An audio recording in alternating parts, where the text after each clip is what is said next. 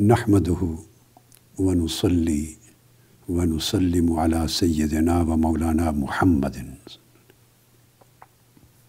رسوله النبي الأمين المكين الحنين الكريم الرؤوف الرحيم. أما بعد. بسم اللہ الرحمن الرحیم معزز سامعین و ناظرین خواتین و حضرات اور عزیز طلباء و طالبات۔ اللہ رب العزت کی توفیق سے ہم ماہ رمضان المبارک کے ان سعادت والے ایام میں ایک سلسلہ درس شروع کر رہے ہیں جو صحیح بخاری اور امام غزالی کی احیاء علوم الدین پر مشتمل ہے۔ یہ سلسلہ درس حلقات تربیت کے نام سے موسوم ہوگا۔ اور ان حلقات التربیہ میں جو درس کا سمجھ لیں، ٹیکسٹ ہے، جس پر ہم اپنے درس اور اسباق کو جاری رکھیں گے، وہ ہوگا صحیح البخاری۔ اور صحیح البخاری میں ہم جن موضوعات کو منتخب کر رہے ہوں گے، اس کی توضیع اور تشریح کے لیے ہم زیادہ تر امام غزالی کی کتاب احیاء علوم الدین کو بطور درس اس میں شامل رکھیں گے۔ دوسری اہم بات یہ ہے کہ ان حلقات تربیہ میں جیسا کہ نام سے ظاہر ہے، میرا فوکس اس مرتبہ علمی، فنی،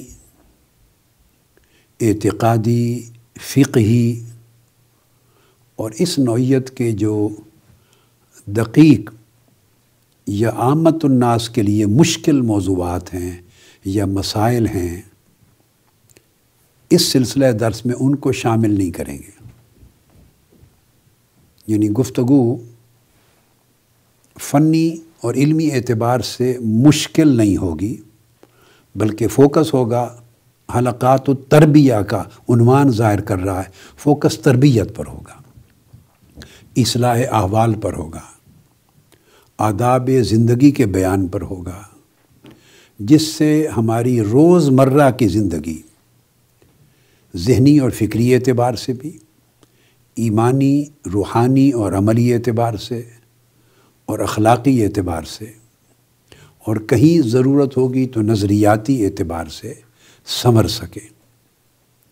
زندگی کے مختلف گوشوں کی اصلاح مقصود ہے۔ تاکہ ہماری پریکٹیکل لائف میں یہ دروس اور یہ حلقات براہ راست کام آ سکیں۔ اور اس کے لیے انتخاب کیا میں نے صحیح بخاری کے ابواب کا، اس میں سے چناؤ کریں گے۔ جو جو احادیث جن جن ابواب سے ڈائریکٹلی ان موضوعات کو ایڈریس کرتی ہیں، ان پر منتخب درس ہوگا۔ اب اس میں تیسری بات توجہ طلب یہ ہے کہ میں ابتدا کرنا چاہ رہا ہوں آج صحیح البخاری کے تعارف سے۔ اس کے تعارف کا بھی ایک انداز تو علمی ہے، فنی ہے، جو صرف علماء کرام، مدرسین، محققین اور طلباء جو دین کے طلباء ہیں، علم حدیث کے خاص طور پہ، ان کی دلچسپی کا باعث ہیں۔ ایک تو وہ موضوعات ہیں، ان موضوعات پر مشتمل تعارف۔ وہ میں اس گفتگو کا حصہ نہیں بناؤں گا۔ اس لیے کہ ان موضوعات پر میری کتب میں بھی مواد آپ کو مل جائے گا اگر آپ پڑھنا چاہیں۔ اور میرے کئی دروس اور کئی خطابات ہیں۔ جن کے اندر امام بخاری کی نسبت اور صحیح البخاری کی نسبت علمی، فنی بحثیں جو اساتذہ، طلباء، محققین اور مدرسین کی دلچسپی کا باعث وہ موجود ہیں۔ عربی میں خاص طور پر جامع الازہر میں میرا ایک بڑا مبسوط اور طویل خطاب ہے۔ عنوان تو اس کا الحدیث الدعیف ہے، مگر اس میں میں نے تفصیل سے گفتگو امام بخاری کے منہج پر اور سی البخاری پر کی ہے۔ پھر میری اپنی کتاب میں مواد مل جاتا ہے، وہ عربی میں ہے، مگر انگلش ٹرانسلیشن کے ساتھ تباہ ہوئی ہے۔ البیان السریح فی الحدیث الصحیح۔ تو میں اساتذہ، علماء، طلباء، محققین اور علم حدیث کا ذوق رکھنے والوں کے لیے ریفر کر رہا ہوں۔ وہاں سے پڑھ لیں۔ پھر ایک کتاب ہے میری القول اللطیف۔ فی الحدیث الضعیف۔ یہ بھی عربی میں لکھی ہے میں نے، مگر اس کی بھی انگلش ٹرانسلیشن آ جائے گی اور تھوڑے ہی وقت میں انشاءاللہ اردو ان کے ترجمے بھی دستیاب ہو جائیں گے۔ تو اس سے بھی آدمی متعلقہ ابحاس کو لے سکتا ہے۔ پھر اسی طرح ایک اور کتاب ہے میری الاقتمال فی نشعت علم الحدیث و طبقات الرجال۔ یہ علم الحدیث کے ارتقاء پر ہے، یہ بھی عربی میں ہے، مگر اس کا بھی آف کورس انگلش اور اردو تراجم آپ کو دستیاب ہوں گے۔ اس میں بھی امام بخاری اور ان کے کام پر چیپٹرز ہیں، آپ کو مل جائے گی۔ پھر امام بخاری اور سید البخاری کے حوالے سے بہت سی تفصیلی بحثیں علمی اور فنی اعتبار سے میرے دو دراسات میں اویلیبل ہیں۔ ایک آج سے کئی سال قبل یو کے میں یعنی برطانیہ میں برمنگم میں دورہ سید البخاری کے عنوان سے دراسات ہوئے تھے۔ ان میں بڑی تفصیلی بحثیں موجود ہیں۔ پھر اس کے بعد دورہ صحیح مسلم ہوئے ہیں۔ اس میں بھی تفصیلی علمی بحثیں موجود ہیں۔ اور کم و بیش تین ایک سال قبل لاہور میں جامع المنہاج میں ہماری منہاج القرآن علماء کونسل نے انتظام کیا تھا، جس میں کوئی چار سے پانچ ہزار علماء پورے ملک سے تین دن کے لیے شریک ہوئے تھے۔ تو اس کا نام تھا دراسات و علوم الحدیث۔ تو وہ بڑی تفصیل کے ساتھ اس میں امام بخاری پر اور آپ کی صحیح بخاری پر اور امام بخاری کے علم حدیث میں اور تخریج کے منہج پر اور علمی اور فنی عباس اس میں ہیں۔ تو یہ میں نے ریفرنسز دے دیے تاکہ علماء، اساتذہ، طلباء اگر اس نوعیت کا اپنے ذوق کے مطابق کچھ چیز پڑھنا، سمجھنا، سننا چاہیں تو وہ رجوع کر لیں میرے ان موارد کی طرف۔ آج کے اس تعارف میں میں صرف تین پہلو بیان کروں گا۔ اور جو تین پہلو ہیں وہ اس نوعیت کے ہیں کہ ان میں سے ایک پہلو تو عوام الناس سے متعلق ہے کہ آمد الناس کو جو لوگ علم الحدیث سے بالکل بے بہرا ہیں، واقفیت نہیں رکھتے، ان کا علم الحدیث کے اوپر کوئی مطالعہ نہیں ہے، تھوڑی سی بھی معلومات نہیں ہیں، ان کے ہاں غلط طریقے سے ایک تأثر پایا جاتا ہے۔ اور یہ تأثر شاید ایسے حلقوں کی طرف سے ان کے ذہنوں تک پہنچا ہے، جو لوگ حدیث نبوی کو حجت نہیں مانتے، اس کی حجیت کا، اس کے دین اسلام کے اندر اتھارٹی ہونے کا انکار کرتے ہیں یا شکوک و شبہات اس باب میں رکھتے ہیں۔ تو یہ دراصل ان کی طرف سے یہ ایک غلط خیال پھیلایا جاتا ہے۔ اور جن لوگوں کا پھر اپنا مطالعہ کتب کا نہیں ہوتا، کتابوں کو سٹڈی نہیں کی ہوتی، تو سن سنا کے رائے قائم کرتے ہیں، تو ان کے ذہن میں ایک مغالطہ آ گیا ہے۔ پہلے حصے میں میں اس کو ایڈریس کرنا چاہتا ہوں تاکہ آمد الناس کا مغالطہ دور ہو۔ صحیح بخاری کا مطالعہ شروع کرنے سے پہلے۔ اور وہ یہ مغالطہ ہے کہا یہ جاتا ہے، یہ غلطی سے سمجھا یوں جاتا ہے کہ صحیح بخاری تو شاید یہ حدیث کی پہلی کتاب ہے۔ اور یہ لکھی گئی ہے حضور علیہ السلاۃ والسلام کے وصال مبارک سے کم و بیش اڑائی سو سال بعد۔ تو حدیث کی حجیت میں شک و شبہ پیدا کرنے والے اس بات کو یوں پٹ کرتے ہیں کہ جب اڑھائی سو سال بعد یہ کتاب حدیث کی فرسٹ ٹائم مرتب ہوئی ہے، تو پہلے اڑھائی سو سال کا بالکل گیپ ہے اس وقت حدیث کہاں تھی؟ اس کی تو کوئی کتاب کوئی مجموعہ، کوئی ذخیرہ، کوئی ریٹن ریکارڈز موجود ہی نہیں تھے۔ تو وہ تو سینہ بسینہ روایات موجود تھیں۔ لہٰذا اس بات کی کیا گارنٹی ہے کہ یہ حدیث نبوی کا مجموعہ سو فیصد درست ہے اور ہر حدیث واقعتاً صحیح ہے جو حضور علیہ السلاۃ والسلام کی فرمودہ ہے؟ یعنی آپ کی فرمائی ہوئی بات ہے۔ کہیں درمیان کے اڑھائی سو سال میں لوگوں نے کچھ غلط باتیں داخل کر کے انہیں حدیث کا عنوان تو نہیں دے دیا۔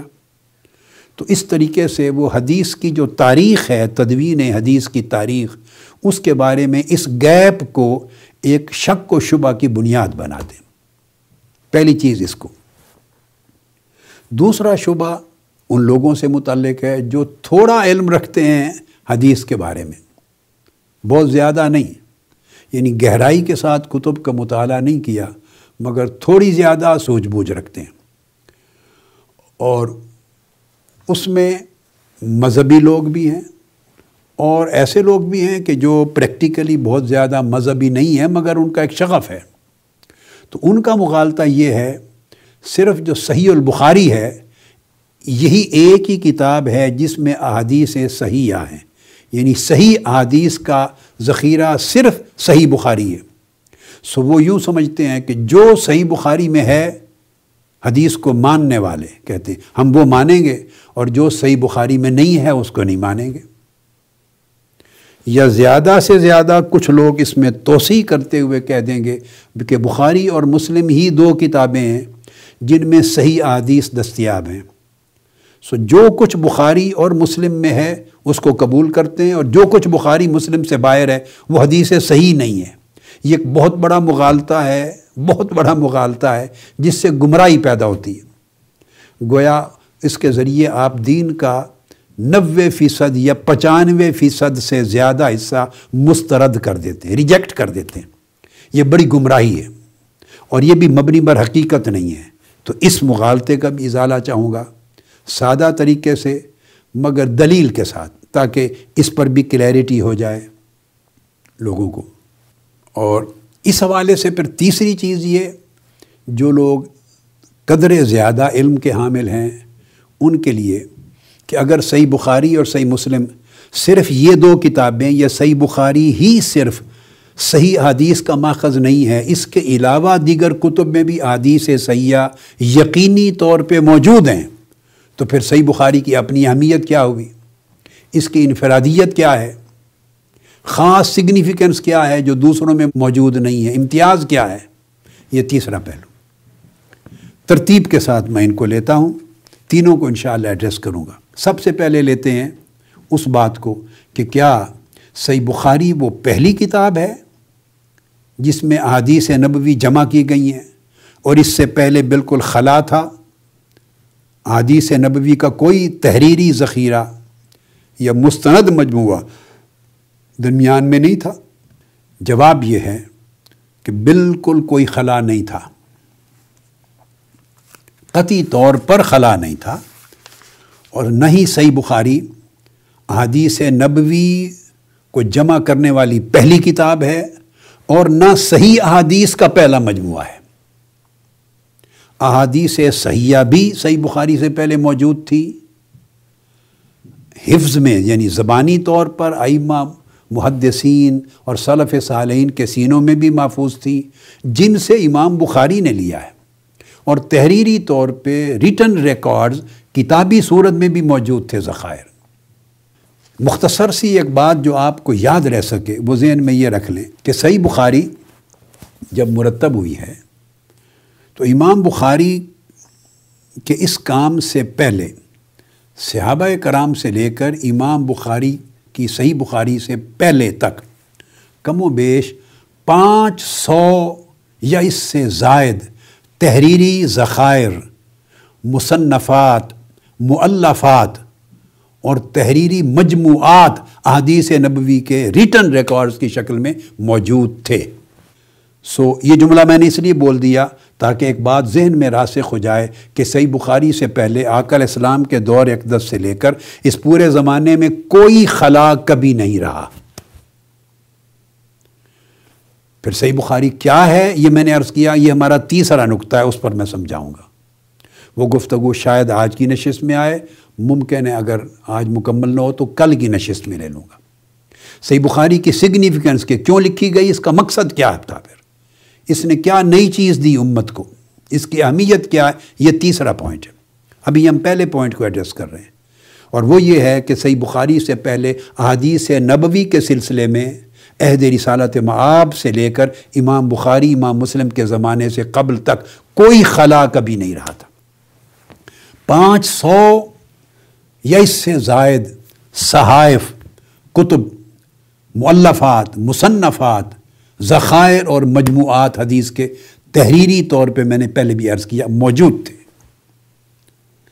ستاون کے قریب، صحائف تو صرف صحابہ کرام کے تحریری طور پہ دستیاب تھے، جو حضور علیہ السلاۃ والسلام سے جن صحابہ کرام نے احادیث لی اور ان کو نقل کیا، جو صحابہ کرام معمول رکھتے تھے لکھنے کا ٹرانسکرائب کرتے تھے، تو ان کے صحائف ذاتی ذخیرے تھے حدیث کے، ان کا عدد ستاون تک ثابت ہے۔ یہ جو اب بیان کر رہا ہوں، میری اپنی کتاب ہے، تدوین السنہ پر اور تدوین الحدیث پر، تاریخ تدوین حدیث پر۔ وہ کسی وقت آپ کو مل جائے گی۔ ایک حجیت حدیث پر ہے، دو جلدوں کی کتاب ہے کوئی کم و بیش بارہ چودہ سو صفحات کی، دو یا تین جلدوں کی۔ اور ایک تدوین حدیث کی تاریخ پر الگ کتاب ہے۔ اس میں میں نے ان تمام صحائف کی تفصیلات، ان کے مؤلفین کے نام، ان کے احوال، صحائف کی تفصیل، کتنی کتنی حدیث تھی، پوری تفصیلات مہیا کر دی وہ پورا گیپ اڑھائی سو سال کا فل اپ کر دیا ہے۔ خلا نہیں رہا، اسٹیبلش کر دیا ہے۔ اور صاف ظاہر ہے، میں نے اپنے پاس سے کچھ کریٹ نہیں کیا۔ وہ محققین اور علماء جنہوں نے آج تک متقدمین سے لے کے ہمارے زمانے تک جنہوں نے مخطوطات پر تحقیق کی اور سب کچھ لکھا ہے، میں نے ان محققین کی پوری ہزارہ کتب کو کھنگال کے یہ پوری کتاب مرتب کر دی۔ تو میں اختصار کے ساتھ کہہ رہا ہوں، ستاون کے قریب تو صحائف یعنی مجموعات حدیث، تحریری طور پر خود صحابہ کرام کے اپنے لکھے ہوئے تھے اور وہ اویلیبل تھے۔ جن سے حدیث لیتے تھے۔ سو اس میں تو کوئی صحیح اور ضعیف کے امتیاز کی ضرورت ہی نہیں تھی۔ وہ تو اپنے صحابہ کرام کے لکھے ہوئے اور ان کے شاگردوں کو یعنی تابعین کو انہوں نے ڈکٹیٹ کروائے تھے۔ ان سے اتباع التابعین نے نقل کیے تو وہ ان کے پاس محفوظ تھے۔ اسی طرح جو اکابر تابعین تھے، کبار تابعین، ان کے مخطوطات اور ان کے پاس جو حدیث کے تحریری ذخائر، اس کا عدد بھی ایک سو بتیس سے زائد ہے۔ یہ آن ٹاپ آف دیٹ ستاون کے علاوہ ایک سو بتیس تحریری ذخائر ہیں حدیث نبوی کے کبار تابعین کے، بڑے تابعین کے۔ تو یہ بھی موجود تھے، تو خلا نہ رہا۔ پھر کبار تابعین کے بعد صغار تابعین آتے ہیں، جو تابعین تھے مگر چھوٹے تھے۔ یعنی دور تابعین کے آخری آخری زمانے میں جن کی ولادت ہوئی اور چند صحابہ کرام کو آخری عمر میں انہوں نے پایا، تو وہ صغار تابعین اور اتباع التابعین۔ ان کے دو سو پینتیس ذخائر اب تک دستیاب ہو سکے ہیں۔ ان کے۔ ایڈیشنل تو یہ ملا کے یعنی یہ بھی تحریری ذخائر اور مجموعات تھے۔ یہ وہ ہیں جو امام بخاری کے ہاتھ آئے۔ امام بخاری کے شیوخ کے ہاتھ پہنچے، ان کے اساتذہ کے پاس پہنچے اور اس طرح بلاد اسلامیہ میں، مکہ معظمہ میں، مدینہ طیبہ میں، کوفہ میں، بصرہ میں، شام میں، دمشق میں، مصر میں اور ماورا نہر میں یعنی بخارا اور غارہ کے نیشا پور کے علاقوں میں ائمہ محدثین اس زمانے کے علماء کے ہاں یہ دستیاب تھے، جن کے پاس امام بخاری پڑھنے جاتے۔ اور جن سے خود امام بخاری حدیث لیتے تھے، جن سے امام مسلم نے حدیث لی، جن سے امام ابو داود نے، امام ترمزی نے، امام نسائی نے حدیث لی براہ راست، اور ان کے اساتذہ نے جن سے حدیث لی، ان کے پاس یہ نسخہ جات موجود تھے۔ تو ان کو زبانی حدیث بھی لیتے تھے، نقل کرتے، پھر ان سے مسودات بھی لیتے تھے۔ ان کے مینوسکرپٹس اور ان کے ساتھ کمپیئر بھی کرتے تھے ٹیلی کرتے تھے اور ان کو آگے نقل بھی کرتے تھے مسودے آگے نقل در نقل ہوتے رہتے تھے۔ تو کوئی خلا نہیں تھا اے دیر سالت معاب سے لے کر صحیح بخاری کے مدون ہونے تک۔ یہ چار سو چوبیس یعنی سوا چار سو تحریری ذخائر حدیث پاک کے بنتے ہیں۔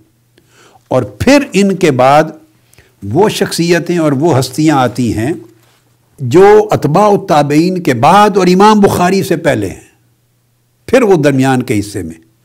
ان کی بھی سینکڑوں کتب حدیث میں اور مجموعات موجود تھے۔ یہ سوا چار سو جو بیان کیے، یہ صرف صحابہ کرام، تابعین، اکابر تابعین اور اساغر تابعین اور اتباع التابعین کے، ان تین نسلوں کے صرف بیان کیے۔ اور ان کے بعد پھر امام بخاری سے پہلے ایک یا دو طبقے اور بھی ہیں۔ اس عرصے میں بڑی اکابر شخصیتیں ہیں جنہوں نے پھر احادیث نبوی کو جمع کیا تھا۔ مثلا امام ترمزی بیان کرتے ہیں، اپنی کتاب العلل الصغیر، امام ترمزی کی اصول الحدیث میں بہت بڑی عظیم الشان کتاب ہے رسالہ ہے۔ اس میں بیان کرتے ہیں کہ اب امام ترمزی یاد رکھ لیں، امام بخاری کے ہم زمانہ ہیں۔ امام بخاری کے شاگرد بھی ہیں اور امام بخاری کے استاد بھائی بھی ہیں یعنی آپ کے اور امام بخاری کے کئی اساتذہ مشترک ہیں، کلاس فیلو بھی ہیں اور شاگرد بھی ہیں، ایک زمانہ ہے۔ تو وہ فرماتے ہیں، ہمارے زمانوں سے پہلے، بہت پہلے، جن شخصیتوں نے احادیث کے مجموعے باقاعدہ کتابی صورت میں مرتب کیے، جمع کیے، اور جن کو باقاعدہ تصنیف کا نام دیا جا سکتا ہے، وہ مصنفات تھیں۔ ان کے چیپٹر تھے، ان کے سبجیکٹ تھے، ان کے سیکشنز تھے، ان کی وصول تھی۔ ان میں وہ کہتے ہیں، ہشام بن حسان تھے عبد الملک بن عبد العزیز بن جریج تھے، سعید بن ابی عروبہ تھے، امام مالک بن انس تھے، امام حماد بن سلمہ تھے، امام عبداللہ بن مبارک تھے، امام یحییٰ بن زکریہ بن ابی زائدہ تھے۔ امام وکی بن الجراح تھے اور امام عبد الرحمن بن مہدی تھے اور امام سفیان سوری تھے اور امام علی بن المدینی تھے۔ یعنی ان کا خود امام ترمزی نے جو کلاس فیلو ہیں امام بخاری کے اور ان کے سینئر شاگرد بھی ہیں، وہ بیان کرتے ہیں کہ ہمارے زمانے سے پہلے جو ہمارے اساتذہ اور ان کے اساتذہ ٹیچرز اور گرینڈ ٹیچرز ان زمانوں میں جنہوں نے باقاعدہ ایک کتابی صورت میں جن میں چیپٹر، سبجیکٹس اور سیکشنز کے طور پہ کتابوں کو مرتب کر دیا تھا، اس دنیا اسلام کے مختلف شہروں میں، ان میں نمایاں نام یہ تھے۔ اور امام سفیان سوری نے حدیث کی ایک جامع لکھی تھی، جس کے باقاعدہ ابواب بندی کی گئی تھی۔ اور امام علی بن المدینی، جن کا ذکر میں نے کیا وہ بھی امام بخاری کے شیخ ہیں، امام بخاری کے استاذ ہیں، جن سے امام بخاری نے حدیث لی ہیں۔ دو سو کتابیں حدیث کی انہوں نے مرتب کی تھی۔ خود امام علی بن المدینی، میں پھر دوہرا رہا ہوں، حدیث نبوی کی دو سو چھوٹی بڑی کتب کے مصنف تھے، ایک شخص۔ اب آپ اندازہ کر لیں، یہ سارا ذخیرہ حدیث نبوی کا محفوظ تھا۔ اس کو خطیب بغدادی نے الجامع اخلاق راوی و آداب السامع بھی بیان کیا ہے۔ اس طرح امام ابو طالب المکی نے قوت القلوب کے اندر ایک باب کے اندر یہ بیان کیا ہے کہ وہ ہستیاں جنہوں نے حدیث پاک میں اسلام کے ابتدائی زمانے میں کتب مرتب کی، مدون کی، جو مصنف ہوئے آثار کے، حدیث کے، ان کو سٹی وائز لکھا ہے۔ ان میں امام ابن جریج کہتے ہیں احادیث کو مرتب کر کے پوری کتاب انہوں نے تصنیف کی، جس کو انہوں نے امام مجاہد اور عطا اور عبداللہ ابن عباس کے شاگردوں سے لیا تھا۔ وہ مصنف ہوئے سب سے پہلے مکہ معظمہ میں۔ پھر کہتے ہیں یمن میں سب سے پہلے مصنف، جنہوں نے عظیم الشان ذخیرہ حدیث مرتب کی اور کتاب تھی۔ وہ امام معمر بن راشد السنانی ہیں، تو ان کی کتاب تھی یمن میں۔ جنہوں نے سنن نبوی اور حدیث نبوی کو ابواب بندی کے ساتھ مرتب کیا تھا۔ پھر بیان کرتے ہیں مدینہ طیبہ میں امام مالک بن انس، جنہوں نے المعطا لکھی۔ اور المعطا تو کتاب دستیاب ہے، ساری دنیا میں پڑھی پڑھائی جاتی ہے۔ اور المعطا جو ہے، وہ امام بخاری کے، آپ یوں سمجھ لیں، پردادہ استاد ہو جاتے ہیں۔ مدینہ طیبہ میں یعنی ان کے اساتذہ کے استاذ ہیں۔ اتنے قدیم وقت سے حدیث کی کتابیں موجود تھیں مرتب تھی، مدون تھی اور آج دنیا کے پاس موجود ہیں۔ اسی طرح امام ابن ایینہ نے الجوام کتاب لکھی، سنن اور حدیث نبوی میں اس کی ابواب بندی کی تھی۔ اور اس طرح امام سفیان سوری نے اپنی جامع لکھی، جامع سفیان سوری اور وہ کہتے ہیں کہ الجامع الکبیر تھی، بڑی کتاب تھی جامع، زخیم۔ احادیث کی اور فقی مسائل کی بھی، تو انہوں نے بھی سب سے پہلے تصنیف کی ان لوگوں میں سے ایک یہ ہیں۔ پھر اس کے بعد آئمہ بیان کرتے ہیں کہ امام بخاری اور امام مسلم کے زمانوں سے پہلے جو کتابیں لکھی گئیں، ان کے باقاعدہ ٹائٹل تھے۔ کچھ کتابیں معطا کے نام پہ لکھی جاتی، کچھ کتابیں حدیث کے مجموعے مسند کے نام پر، کچھ کے نام مصنف ہیں۔ میں بعد میں ان کا ذکر کرتا ہوں۔ کچھ کا نام جامع ہے، جیسے امام بخاری کی الجامع الصحیح ہے، کچھ کا نام سنن رکھا جاتا تھا۔ اور بعض کتابیں مخصوص موضوعات پہ لکھی جاتی تو ان کو وہی نام دے دیا جاتا۔ کسی نے جہاد پہ لکھی، سیر مغازی پہ لکھی، کسی نے الزہد پہ لکھی، رقائق پہ لکھی، تو اس کا وہی ٹائٹل ہو جاتا تھا۔ تو یہ وہ کتابیں تھیں جو خود امام بخاری کے پیدائش سے پہلے اور آپ کے زمانہ سے پہلے یہ کثرت کے ساتھ لکھی گئیں اور اسلامی دنیا کے ہر ملک میں آئمہ محدثین کے ہاں ان کے ذخائر موجود تھے۔ پھر اس کے بعد آ جاتے ہیں۔ میں چند ایک کتابیں ریفر کرتا ہوں جو آج بھی پبلشڈ فارم میں، پرنٹڈ فارم میں اویلیبل ہے اب چند ان کتابوں کو ریفر کرتا ہوں جو لکھی تو اسی طرح امام بخاری کے زمانہ سے بہت پہلے۔ اس پورے درمیان کے حصے میں جس کو بعض لوگ مغالطے کی وجہ سے، معلومات کی کمی کی وجہ سے گیپ یا خلا سمجھتے ہیں ویکیوم سمجھتے کوئی ویکیوم کسی زمانے میں نہیں رہا۔ تو ان میں سے چند ایک بتاتا ہوں۔ سب سے پہلے ایک صحیفہ ہمام بن منبع ہے۔ ہمام بن منبع سیدنا ابو حریرہ رضی اللہ تعالیٰ عنہ کے شاگرد ہیں۔ ان کی مرویات کا مجموعہ ہے۔ ان کی اپنی وفات ایک سو اکتیس ہجری میں ہوئی اور پہلی صدی ہجری کے یہ فرد ہیں۔ پہلی صدی ہجری کے۔ جب حضرت ابو حریرہ کے حدیث کو براہ راست ان کے شاگرد ہیں اور ان کو جمع کیا ہے، تو پھر ان کو، ان کے شاگرد معمر بن راشد نے نقل کر کے مرتب کیا ہے۔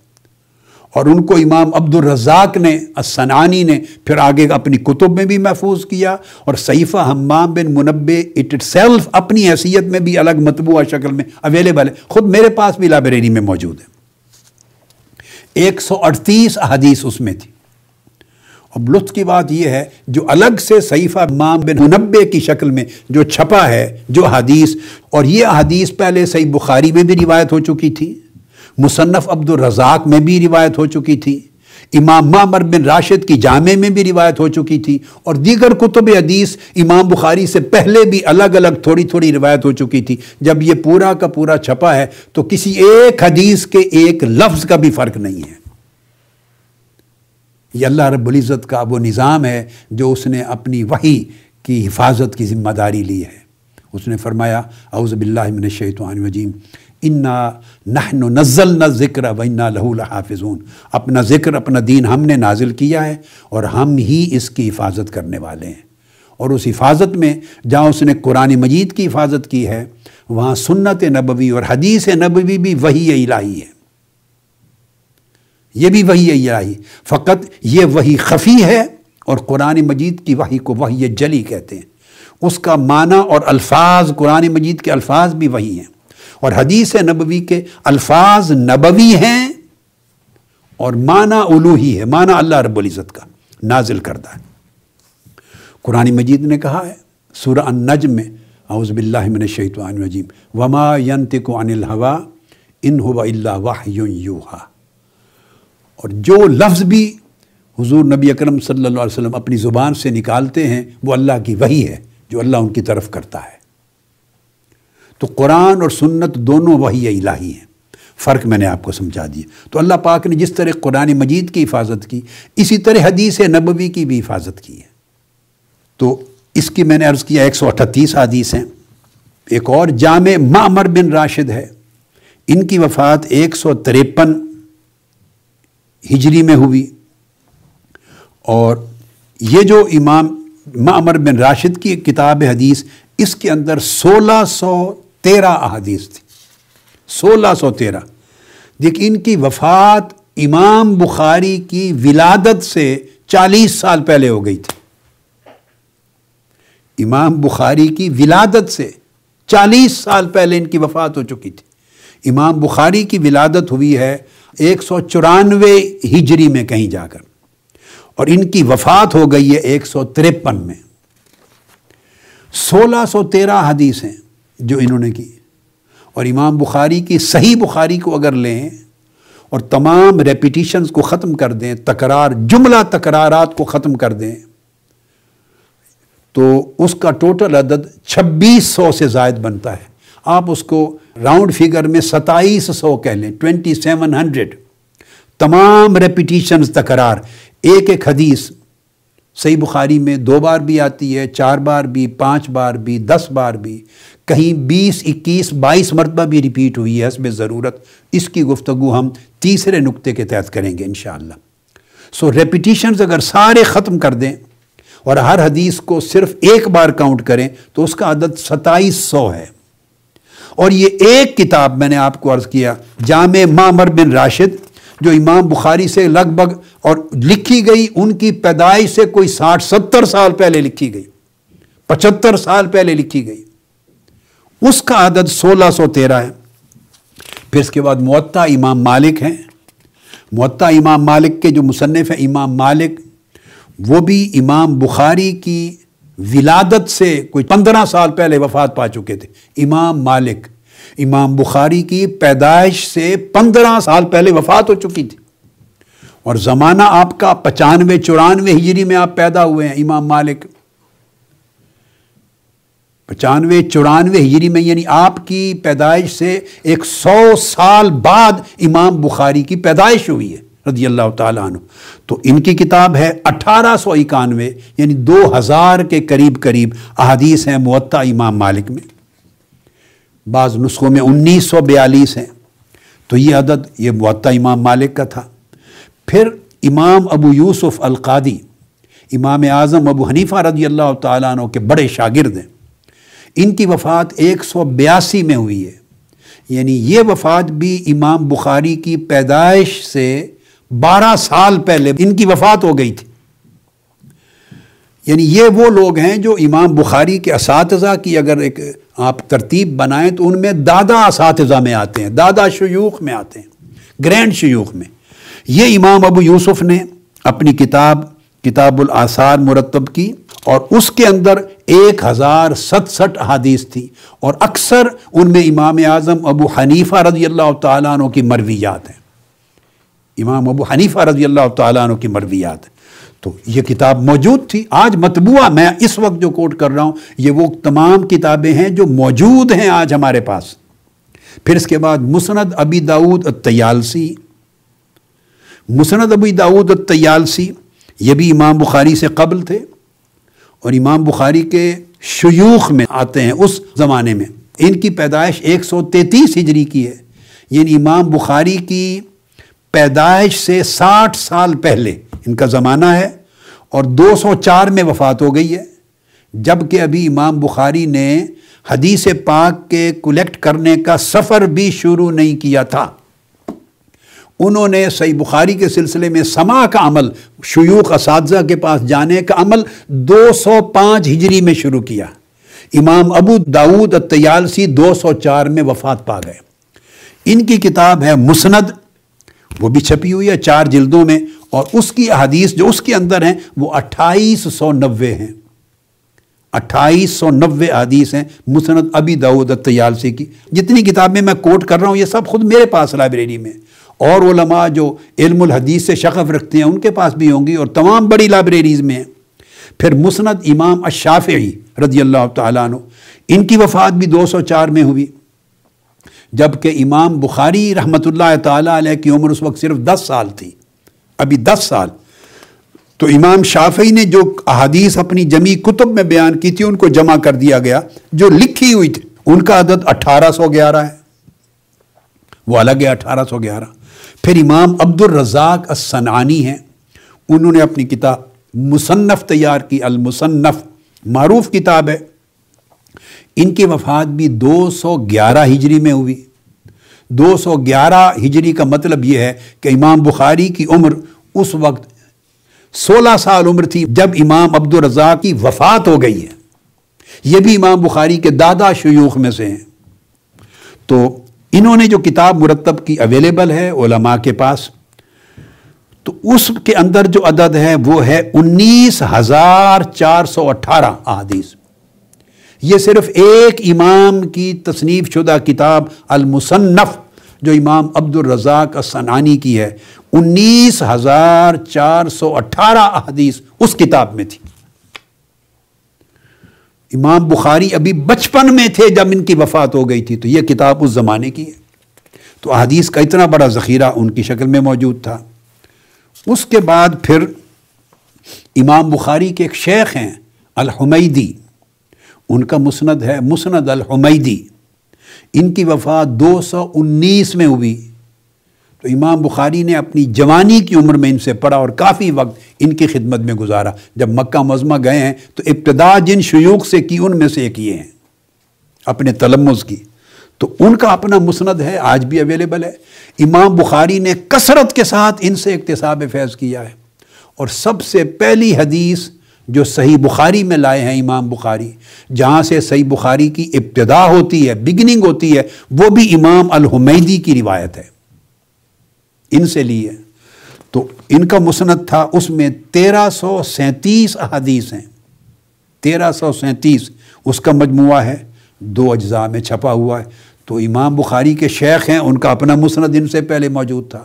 اور جن کی کثیر مدت تک ملازمت اور خدمت میں رہے اور اقتصاب فیض کرتے رہے اور جن سے روایت کر کے اپنی حدیث صحیح بخاری اپنی کتاب کی بگننگ کر رہے ہیں، آپ اندازہ کر لیں کہ ان کی اپنی صحت کا معیار کیا ہوگا۔ وہ تیرہ سو سینتیس حدیثوں کا ان کا مجموعہ ہے۔ پھر ایک اور کتاب تھی مصنف ابن ابی شیبہ۔ امام ابن ابی شیبہ یہ امام مسلم کے شیخ ہیں، امام بخاری کے شیوخ اور اساتذہ کے مرتبے میں ہیں۔ ان کی وفات دو سو پینتیس ہجری میں ہوئی۔ انہوں نے کتاب تصنیف کی، اس کا نام بھی المصنف۔ امام بخاری ابھی صحیح بخاری لکھ رہے تھے۔ ابھی صحیح بخاری کو جمع کر رہے تھے، مرتب فرما رہے تھے۔ جس زمانے میں اور تکمیل کے قریب قریب تھے، مکمل کرنے والے تھے، ان کی اس عمر میں ان کی وفات ہو چکی تھی امام ابن ابی شیبہ کی۔ اور ان کی کتاب میں جو حدیث کا عدد ہے وہ سینتیس ہزار نو سو ترتالیس ہے۔ سینتیس ہزار نو سو ترتالیس۔ یہ مصنف ابن ابی شیبہ میں ہے۔ یہ بھی کتاب علماء کے پاس ہے، خود میری اپنی لائبریری میں بھی ہے۔ پھر اس کے مسند اسحاق بن رحب ہے۔ ان کی وفات دو سو اڑتیس میں ہوئی۔ ان کا عدد چوبیس سو پچیس ہے۔ یہ بھی امام بخاری کے اساتذہ شیوخ کے درجے میں ہیں پھر امام بخاری کے شیخ ہیں۔ آٹھ مرتبہ جن کے پاس بغداد میں جا کر امام بخاری رہے اور اقتصاب فیض کیا، وہ امام احمد بن حنبل ہیں۔ ان کی وفات دو سو اکتالیس ہجری میں ہو گئی۔ تو امام احمد بن حنبل نے خود حدیث کی کتاب تیار کی تھی۔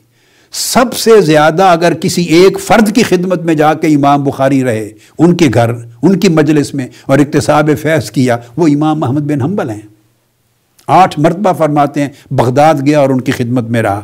تو ان کی کتاب مسند احمد بن حنبل ہے، ہر ایک علماء کے پاس موجود ہے۔ اس کا عدد تقریباً تیس ہزار حدیث کا ہے۔ مطبوعہ کتابیں، یہ تو میں چند نام جو اس وقت سارے کوٹ کر رہا ہوں، یہ وہ کتب ہیں جو آج بھی مطبوعہ ہیں۔ اور امام بخاری کے وقت سے پہلے بھی مخطوطات موجود تھے۔ اصل عدد اس کا ستائیس ہزار چھ سو سنتالیس ہے۔ اور کچھ نسخوں کے مطابق تیس ہزار بھی ہے۔ تو یہ تیس ہزار کے قریب تو ان کے ایک شیخ امام محمد بن حنبل کے پاس حدیث ہیں۔ جتنی میں نے نام کوٹ کیے ابھی جو کتب ہیں متبوعہ پبلشڈ ورکس ہیں، جو آج بھی اویلیبل ہیں، ان کا عدد حدیث کا جمع کر لیں تو ایک لاکھ ایک سو تین بنتا ہے۔ ایک لاکھ سے زائد تو یہ وہ حدیث ہیں جو امام بخاری سے بھی پہلے کتابی صورت میں دستیاب تھی یعنی وہ کتابیں امام بخاری کے پاس موجود تھیں۔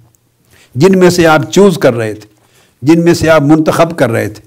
اور جیسا کہ میں نے عرض کیا کہ ان میں ایک استاذ ایسے بھی تھے، امام علی بن المدینی، امام بخاری کے، کہ اکیلی ان کی دو سو چار کتابیں تھیں حدیث میں۔ امام خطیب البغدادی بیان کرتے ہیں، الجامع اخلاق الراوی و آداب سامع میں اور حافظ ابن یرسقلانی بیان کرتے ہیں تہذیب و تہذیب میں۔ دو سو چار کتابیں صرف حدیث میں ان کی تھی یہ امام بخاری کہ شیخ تھے، امام علی بن المدینی۔ اور یہاں پر ایک بات ختم کرتا ہوں، بڑی انٹرسٹنگ ہے۔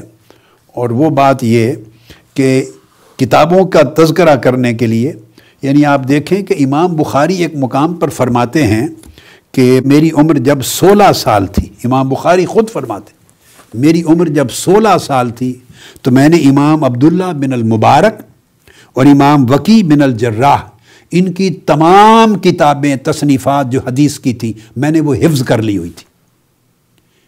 آپ جو کتاب اٹھا کے دیکھیں، امام بخاری کے سیرت نگار یعنی امام ہاضمی سے لے کے امام نبوی سے لے کے ابن الصلاح سے لے کر حافظ ابن یسکلانی ہوں یا امام عراقی ہوں یا امام سیوتی کسی کو اٹھا لیں۔ یعنی یہ متفق علیہ بات ہے، اس پہ کوئی دوسری رائے نہیں ہے۔ امام بخاری رضی اللہ تعالیٰ عنہ کی سیرت پر لکھی گئی ہر کتاب میں درج ہاں فرماتے ہیں کہ میری عمر ابھی سولہ سال تھی۔ اس عمر میں بخارا میں پڑھتے تھے اساتذہ کے پاس۔ اور امام ابو حفظ الکبیر کے پاس پڑھتے تھے۔ وہ حنفی امام تھے۔ امام ابو حفظ الکبیر۔ ان کے پاس پڑھتے تھے ابتدا میں بخارا میں اور امام ابو حفظ الکبیر۔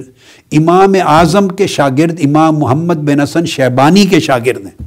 امام اعظم کے دادا شاگرد ہیں اور فقہ حنفی کے امام تھے بخارا کے۔ امام محمد بن حسن الشیبانی کے شاگرد۔ ان کے پاس پڑھتے تھے چونکہ وہ حنفی امام تھے اور امام عبداللہ بن مبارک اور امام وکی بن الجرا دونوں فقہ میں مذہب امام ابی حنیفہ کے فالوور تھے۔ یہ دونوں جلیل اور قدر ائمہ حدیث فقہ میں حنفی المذہب تھے۔ تو امام بخاری فرماتے ہیں ان کی ہر کتاب میں یہ موجود ہے، اس میں کوئی اختلاف نہیں ہے۔ فرماتے ہیں کہ میری عمر سولہ سال تھی جبکہ میں نے امام عبداللہ بن مبارک اور امام وکی بن الجرا کی تمام کتابیں حفظ کر لی تھیں۔ کچھ انہیں امام بخاری کو اپنے والد گرامی سے ملی تھی، ورثہ میں کچھ اپنے استاد سے ملی۔ اور کتابیں اویلیبل تھی سمرکند بخارا میں۔ ان میں کتاب زہد و رقائق تھی۔ وہ کتاب بھی آج چھپی ہوئی ہے، خود میرے پاس بھی موجود ہے۔ یہ امام بخاری فرماتے، میں نے زبانی یاد کر لی تھی۔